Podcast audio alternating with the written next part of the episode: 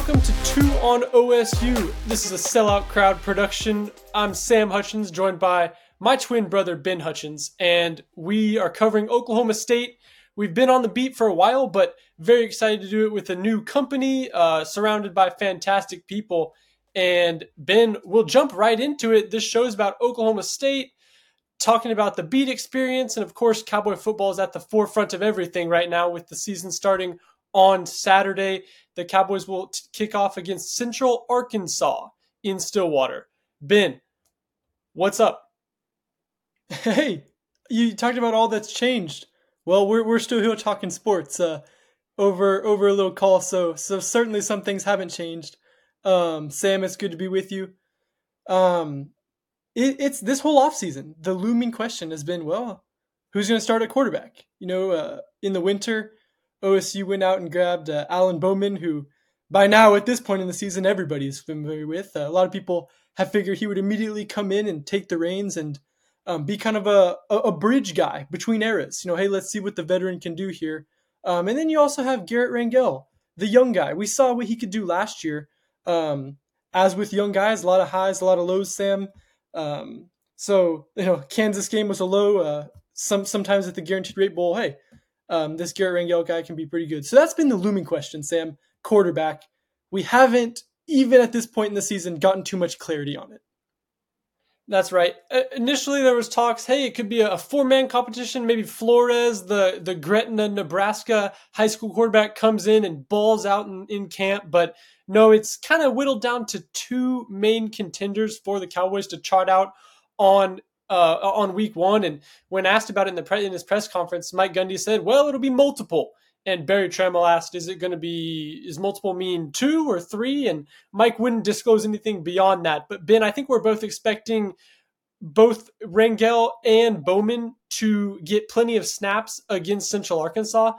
And we'll get into the game later. I imagine Oklahoma State will have flexibility in terms of playing young players, getting plenty of reps for the twos and the threes in there. But Ben, do you have a prediction as it stands right now who trots out for the Cowboys to lead that first drive, Alan Bowman or Garret Rangel? I think it'll be Bowman on the first drive. Um, it just feels like that's just kind of been the feel this entire offseason um, with Bowman. And, you know, he is uh, more of the the sure answer there. Um, if you want to go out, uh, just just win a game, I feel like Bowman's a guy who he could go play the first half, play well, and then we could see Rangel in the second half, um, or however they're going to split it up but I certainly think it's going to be Alan Bowman um, there at the start, uh, at least to start this one. This game sort of harkens back to, to 2019. Ben, remember that game Oklahoma State played at Oregon State when going into that game, it was a quarterback battle. Hey, the Cowboys are going to play multiple guys, feel it out. And then Spencer Sanders came in that first half and played incredibly well the defense was not playing so well, let Oregon State kind of keep in that game. And then eventually the Cowboys, I don't think Spencer Sanders ever came out of that game. So maybe there's a chance, Ben, that against Central Arkansas, Gundy's plan of playing multiple quarterbacks goes by the wayside if one of these quarterbacks comes in and balls out. But um, I, I do anticipate the Cowboys getting at least Alan Bowman and Garret Rangel snaps in that order, and probably Gunnar Gundy. Honestly, I could see coming in uh, in, in this opening game too. Depends how big the fourth quarter lead is, or if there is a fourth quarter lead, right? I, I think with that last one, um, it's interesting. You, you you harken back to 2019. That's really the last data point we have, you know, on a Gundy quarterback battle, right? It's been Spencer Sanders there, um, you know, as as the the presumed starter, and you know that's been so solid for the Cowboys. So it is interesting to think, okay, in 2019 you know, really nobody knew up until game time, game time, um, that it was going to be Spencer Sanders. In that year, the tie, you know, in a sense, went to the younger guy. Um, Dru Brown was was a, was a veteran guy, and you know they they wanted to to let the young guy show what he could do. Um, so maybe that's the case this year, maybe not. I think Bowman, um, but that's really all we got, and we'll we'll wait to see until who who starts throwing reps uh, in the practice before that that set, that game on Saturday. Ben, you talked about the lead against Central Arkansas that Oklahoma State's going to build up like it's a sure thing. Are you ready to jump into a, a huge prediction? Is Oklahoma State going to start the year 1 and 0 against a Central Arkansas team that lost 59 to 3 against Ole Miss last year in the I, I checked, you know, the Bears schedule. That was kind of their similar. That was their Power 5 game against Ole Miss. So, are you expecting 59 to 3 or something like it in Stillwater on Saturday? Yeah, huge prediction. OSU starts out 1 0 against Central Arkansas. I do think that's definitely the case. Um, and I think it, it should be the case for, for Mike Gundy. It's it's certainly, you know, he said there's going to be four to five um, times more players playing in this opening game than in any season opener he's ever coached. So I think that's certainly the expectation and the hope um, in the Cowboys sideline is to to to get to a point in this game where they can play a bunch of different guys, see where everyone's at um, under the lights. So I do certainly think the Cowboys are going to take care of business in this one. Is is that is that where you're at as well? Yeah, I just want to say I thought about that quote. I'm not even sure that that's mathematically possible. I, I was thinking if, if you know, with there's already a lot of players that usually go in on, on, on week one that you can even redshirt and, and not play again for a while. So I, I, don't think that's mathematically possible for Oklahoma State to play four or five times the amount of uh, new players that they usually play. I'm like Mike, that would be your whole roster if you you know but uh, it might have just been a, a Gundy expression to say that there's going to be a ton of new faces because even in the ones, the starters, there's going to be a ton of new faces. Um, and we, we, mentioned, you know, Bowman, who's thrown 11 passes at Michigan over the last two years, but you can go down the entire roster and there are new players. There are players that we really haven't seen before that are expected to have a bigger role for the Cowboys. So that's exciting. But uh, Ben, do you mind if I make the case for Central Arkansas very quickly? I'll hear it out. Central Arkansas, I'll just give a little rundown. So they're an FCS team, right? And the Cowboys have not lost a, a non conference game since 2016. And Mike Gundy's undefeated against FCS schools. Oklahoma State has won 27 straight home openers.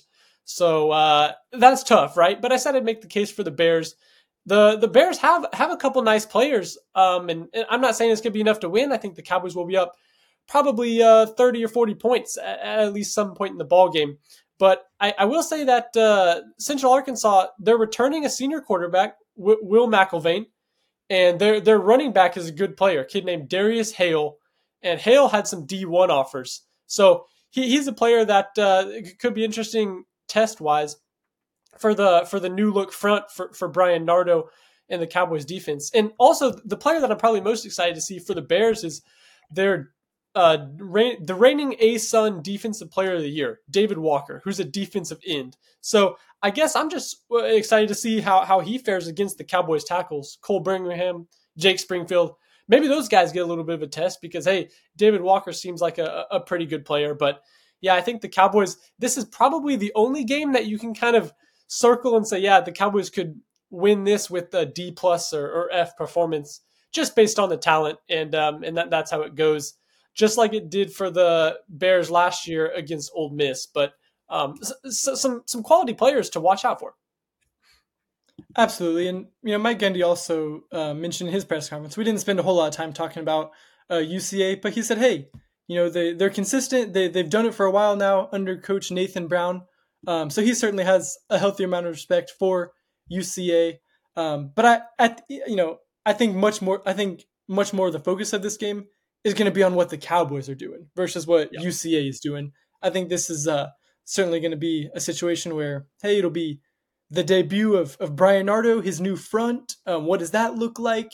How does OSU handle the heat with, with all these players um, coming in and rotating with 150 degree turf? Another number that it was just a little hard to believe, I think. Um, so it, it'll certainly be a lot of fun to watch. Definitely more storylines on the Cowboy side, though. Last year, the Cowboys gave up 44 points to Central Michigan in their season opener. That was Derek Mason's debut game, and it got a little better from there. But we'll see what Bryan Nardo does. I don't know if he can keep it under 44. I imagine that's well, uh, well um, shy of, of what he'd like the, the Bears to score. But it's the debut of the 3-3-5 defense. So, Ben, that'll be exciting. And just watching up from the press box, you kind of get to see formations a little easier. I'm interested to see how – the defense that Mike Gundy searched far and wide for, and quite literally pretty much every nook and cranny of, of college football coaches in this land, that uh, he found the scheme he wanted, and it's going to be in public view for the first time. a player I know you've written a little bit about is uh, Justin Kirkland up there at the nose tackle. Sam, I, you've got to be surely looking forward to watching him get out there. I've heard some pretty great stories about Justin Kirkland. He's the Cowboys' heaviest player, and he plays nose tackle. And he's listed as an or on the depth chart right now with Collin Clay. But expect both of those guys to play. That's not a one guy sits and, and, and the other guy is out there for 100% of snaps. I expect Nardo to be rotating both Kirkland and Clay in and out. But yeah, Kirkland's a fascinating guy, transferred in from uh, Utah Tech, and he's he he tips the scales over 350 pounds, but he played tennis in high school. He's uh, limber and and nimble, and um, he he benched 225 for 40 reps. So he's ridiculously strong. I was talking with Anthony Goodlow, a 6'5 beast of a man uh, on the Cowboy defensive line, and he's like, I can't even do half of that. So pretty interesting to see what uh, what Kirkland will look like.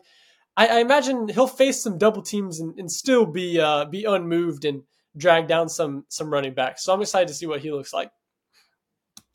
So let's talk about the season as a whole.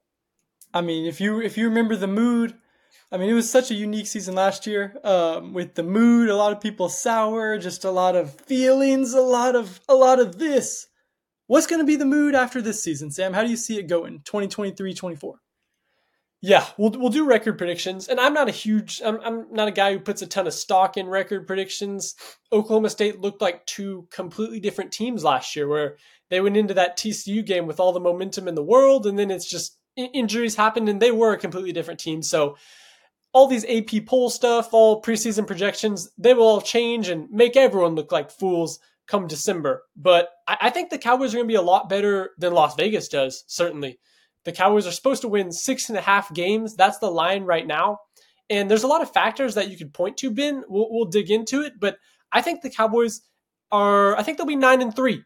I, I have them. I have them losing three games against Kansas State, OU, and at UCF. That's not accounting for the game that's pretty easy to pick for a lot of schools, which is oh they'll always lose one they shouldn't.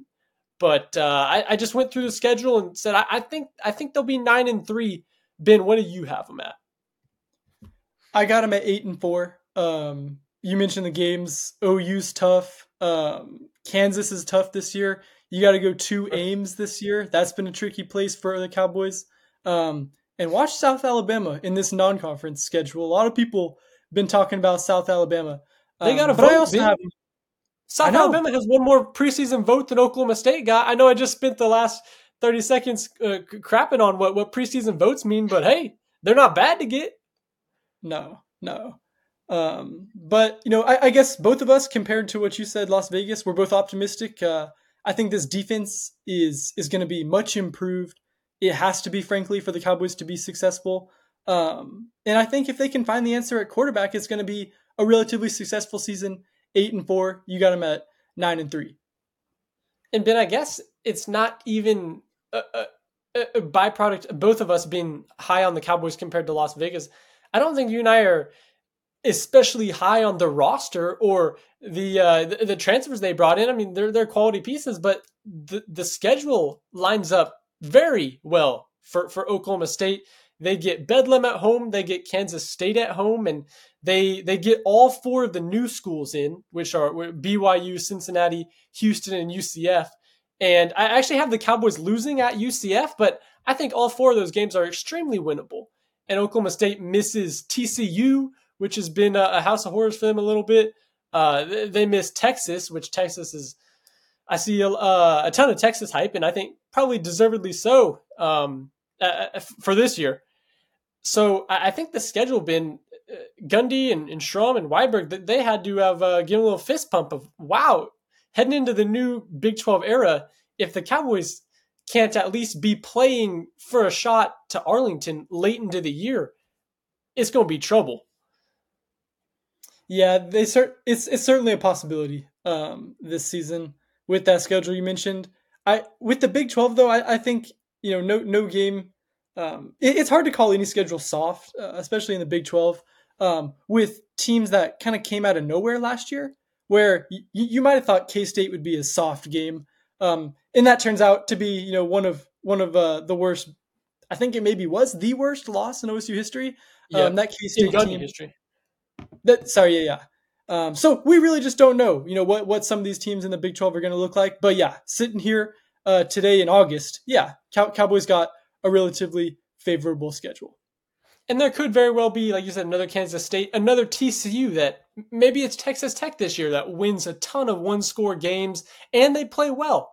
And, uh, you know, maybe they not only get to Arlington and uh, maybe do a college football playoff, but I, I at least see the Cowboys having an outside shot at a Big 12 championship game berth pretty late in the year. I, I don't see them playing too much meaningless football. I, I know last year, Ben, it kind of felt like the entire back half of the schedule – it didn't mean a whole lot. Like, yeah, maybe the Cowboys were going to sneak into a, a, guaranteed rate bowl situation, but it, there wasn't really a ton to play for. It, it felt like, especially after coming off 2021, where every game was was live or die. So I think the Cowboys will at least return to to that state a little bit of being competitive late and, and having a lot to play for. I think the Bedlam game, it as if it already wasn't big enough, is going to be a real turning point. If I, I think that one's going to be if the Cowboys can win that one, I mean, it's momentum slider all the way up to 100. I don't care where it was at before. Um, and it's not the last game. I, you know, it's it's in you know November sometime. So I think uh, that Bedlam game is going to be a real turning point. If the Cowboys can win that one, I think a lot's going to be on the table.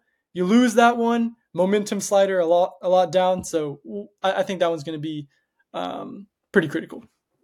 Is it too worried to start is it too early to start anticipating that game? I, I was thinking nationally, take out a, a Big 12 interest or, or anything like that. But if, you're a national college football fan, I'd be hard pressed to find one game more enticing and uh, that I'd be more eager to attend than than Bedlam this year. I, I, think it'll be a fascinating game. I think it'll be somewhat of a circus, right? Oklahoma State fans who have been on the wrong end of Bedlam for so long you know that they so badly just want at least something to, to hold over OU. And that would be a huge piece that is, well, what happened last time? You know, that, that's something you can't say anything to. So there's so much going in built into that game. And um, I guess Oklahoma State has a, a, a streak to defend in Stillwater in that game now. So I'm uh, I'm I'm very excited for that game, no doubt.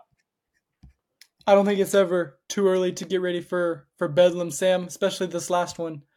Um, it's gonna be a heck of a season. Um, let's get into some some some season kind of quick hitters. Um, who's gonna be the Cowboys MVP?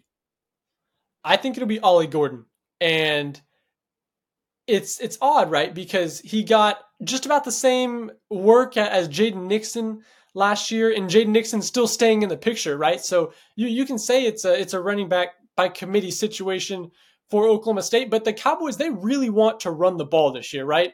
If it's Bowman that's going to be out there, he's still going to be a quarterback that's new to the system and will benefit from a from a strong rushing game. And if it's any other quarterback, it'll be especially important to run the ball. That's what Mike Gundy talked about, talked up the importance of for so long. So I really think, I mean, we've seen the talent in Ollie Gordon. He's the guy that you can easily find circled once a game on with with the yellow marker on TV because he just hit someone with a spin move or something. But uh, I'm Jaden Nixon will be in the picture, but Dominic Richardson's out. It's those guys backfield, maybe a little Elijah Collins mixed in there as well. But I think Ollie Gordon behind an offensive line that I'm expecting to be much improved solely because maybe they won't get hit by the injury bug so bad. I think Ollie Gordon's in for a big year. I think Alan Bowman is going to be the Cowboys MVP. Um, he's he has a lot to work with, like you said, a healthy offensive line, um, some weapons at wideout, and when Alan Bowman's healthy, and he has you know a, a, lot to work with, a good situation around him. We've seen a 600 yard game.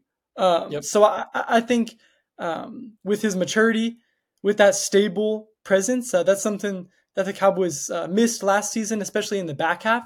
So I think Alan Bowman is going to be the Cowboys MVP this season.